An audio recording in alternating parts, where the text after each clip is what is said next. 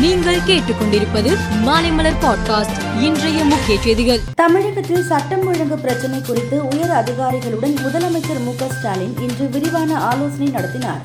அப்போது பேசிய அவர் காவல்துறை மீதான மக்களின் நம்பிக்கையை காப்பாற்ற வேண்டும் என வலியுறுத்தினார்.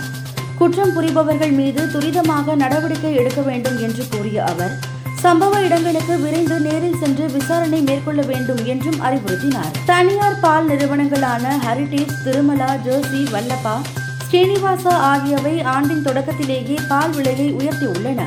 இந்த நிறுவனங்கள் பால் தயிர் ஆகியவற்றின் விலையை லிட்டருக்கு ரூபாய் இரண்டு உயர்த்தியுள்ளது.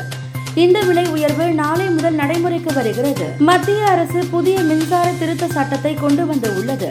புதிதாக அறிமுகப்படுத்தப்பட்டுள்ள மின்சார திருத்த சட்ட விதி பதினான்கின் படி மின் வாரியத்திற்கு ஏற்படும் கூடுதல் செலவினங்களுக்கு ஏற்ப ஒவ்வொரு மாதமும் அதை பொதுமக்களிடம் இருந்து கட்டணத்துடன் வசூலித்துக் கொள்ளலாம் என்று அதிகாரம் அளித்து உள்ளது ஆனால் தமிழ்நாட்டை பொறுத்தவரை அந்த விதி இப்போதைக்கு பொருந்தாது என்றும் ஒவ்வொரு ஆண்டும் கமிஷன் ஒப்புதல் அளித்தபடி பணவீக்கத்தின் அடிப்படையில் கட்டணம் உயரும்.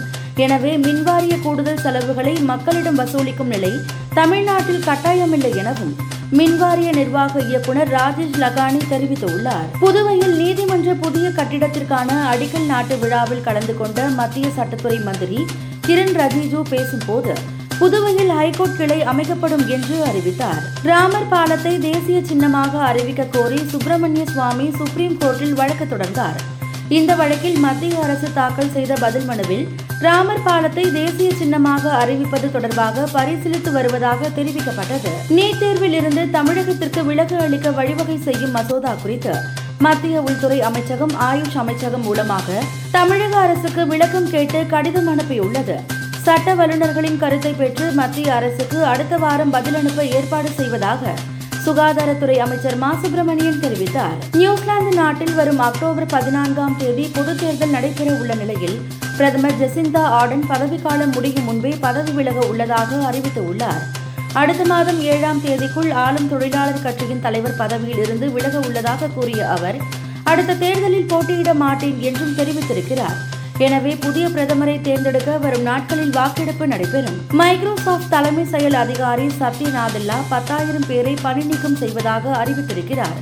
பணி நீக்கத்தில் பாதிக்கப்பட்டோருக்கு இன்று முதல் நோட்டீஸ் அனுப்பப்பட்டு வருகிறது. இந்திய மல்யுத்த கூட்டமைப்பு தலைவர் மற்றும் பயிற்சியாளர்கள் மீது மல்யுத்த வீராங்கனைகள் கூறும் பாலியல் குற்றச்சாட்டுகள் தொடர்பாக மல்யுத்த சம்மேளனத்திடம் மத்திய விளையாட்டு அமைச்சகம் விளக்கம் கேட்டுள்ளது.